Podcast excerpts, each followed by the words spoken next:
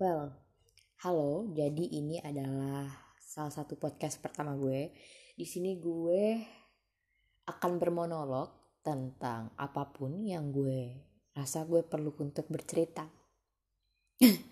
Jadi di sini gue ingin bercerita karena gue bener-bener yang udah mumet banget dan bingung gitu.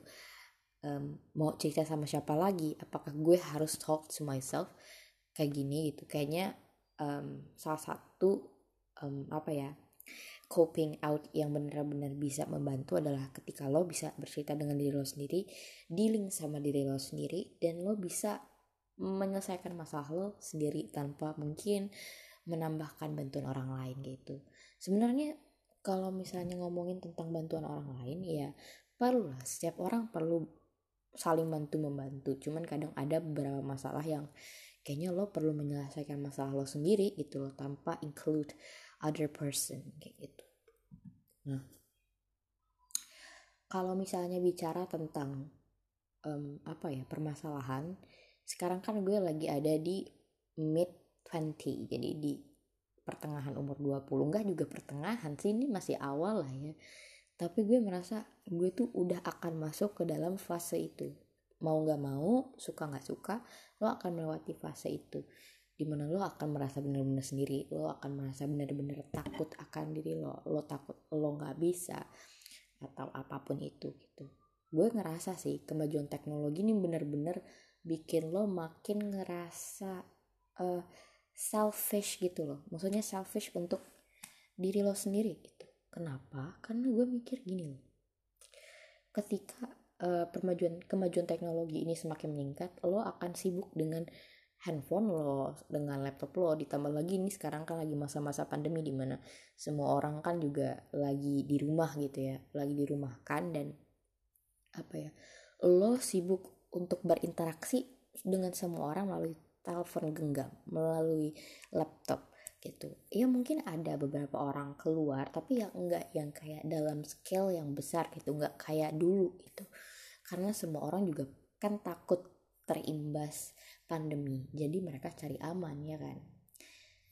Nah semakin lo di rumah semakin lo berpikir. Semakin lo berpikir lo berpikir tentang masalah lo semua lo akan menyalahkan diri lo sendiri. Lo akan um, mencari coping masalahnya apa?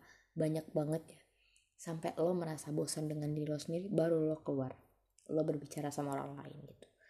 Ya mungkin ada beberapa orang yang berpikiran kayak gitu. Atau mungkin ada orang lain yang kayak merasa nyaman yang nyaman-nyaman aja gitu udah di rumah.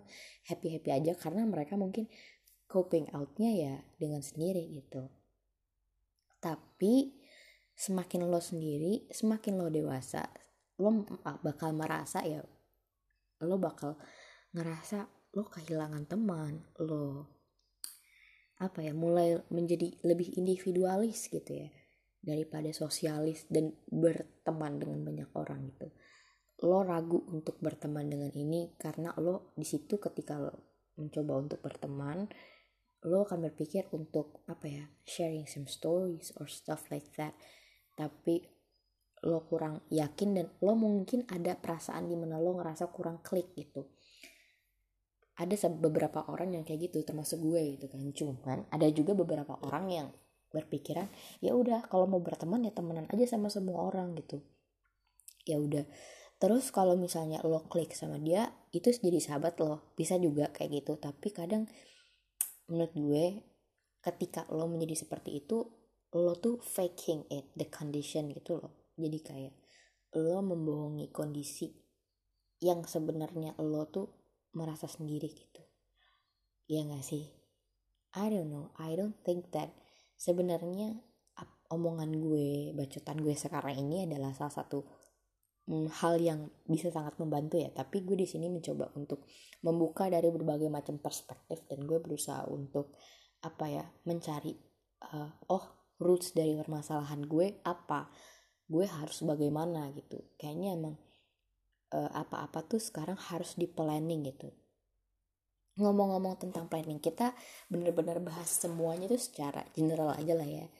Bahas tentang planning. Sekarang banyak banget orang yang mencoba replan plan mereka. Karena banyak banget yang mungkin merasa gagal di tahun 2020 mereka kan kebanyakan orang menyalahkan tahunnya. Sebenarnya bukan salah tahunnya tapi karena emang kondisi ini nih jadinya tiba-tiba terus juga orang-orang pun juga kaget ya. Terus ya mereka juga nggak well prepared gitu. Ya nggak salah sih dari itu. Kayak um, nggak ada yang bisa disalahin dari kondisi yang sebab tiba-tiba gitu. Lo yang nggak bisa menduga kondisi itu datang. Cuman ketika lo well prepared dengan kondisi yang misalnya pada saat ini untuk kondisi ke depan kayaknya bakalan lebih aman gitu loh. Orang-orang yang well prepared.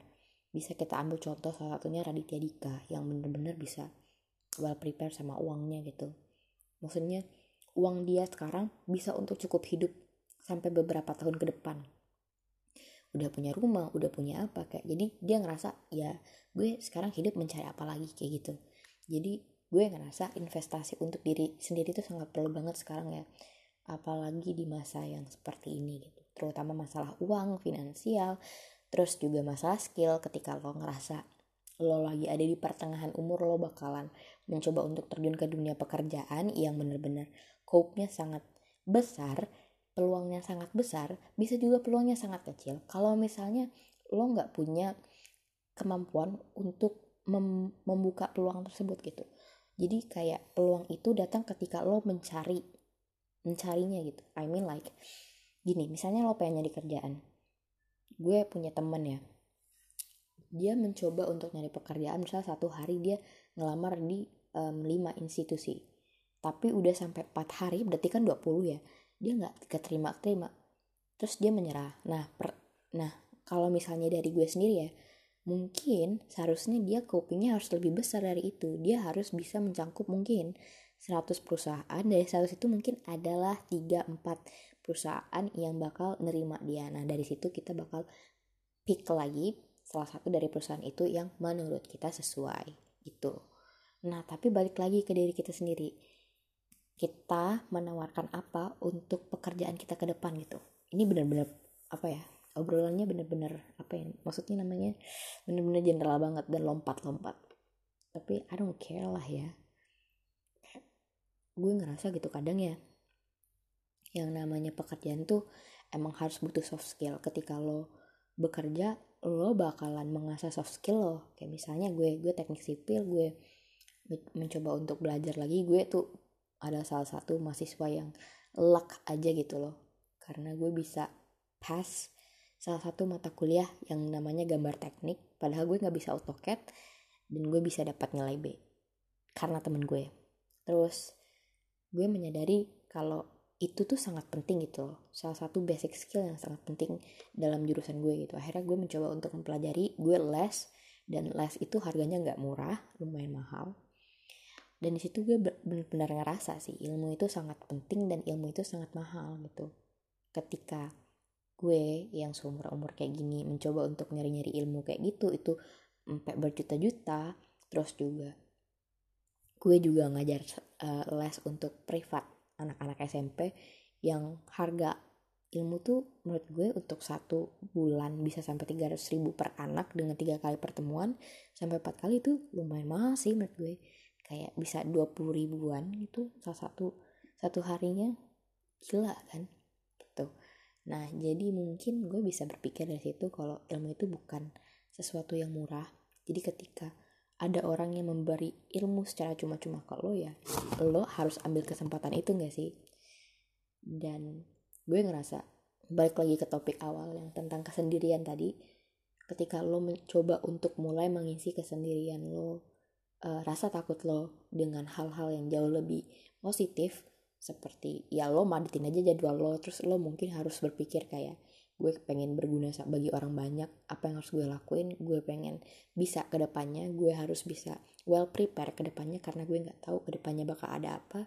Gue pengen mencapai goals gue seperti ini ini ini di tahun ini mungkin akan jauh lebih bermakna kali ya.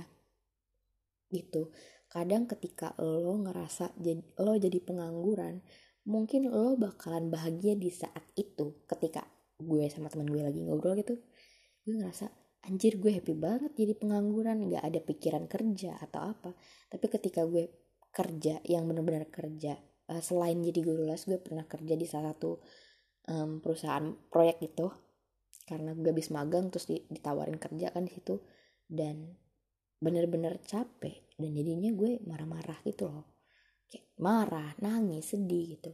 Jadi ketika lo udah terjun ke dunia pekerjaan yang um, lo bekerja sebagai pekerja bukan sebagai bos buat diri lo sendiri itu bakalan jauh lebih capek. Karena apa? Ketika lo semakin nge-push diri lo semakin kuat untuk mencapai satu target pekerjaan dari bos lo lo bakalan bener-bener capek dan lo bakal marahin semua orang. Bukan marahin sih kayak apa ya kayak enggan gitu loh sama orang lain gitu. Nah itulah waktu itu gue merasakannya. Itu juga sama teman gue. Apa mungkin itu? Cuman kami doang. Gue nggak tahu ya. Tapi ketika lo udah bisa membangun usaha lo sendiri mungkin bakal jauh lebih santuy ya. Karena emang ada orang yang jiwa-jiwanya pengen jadi jiwa-jiwa yang berwirausaha ada juga yang enggak deh gue pengen jadi pekerja lepas aja pengen jadi pegawai negeri aja gitu kayak playing safe gitu. Ya gitu deh intinya. Mungkin itu aja obrolan hari ini. Bisa jadi jadi gue bakal melanjutkan perceritaan ini. Bisa juga enggak? Ya I don't even care. So, thank you for listening my podcast. Bye.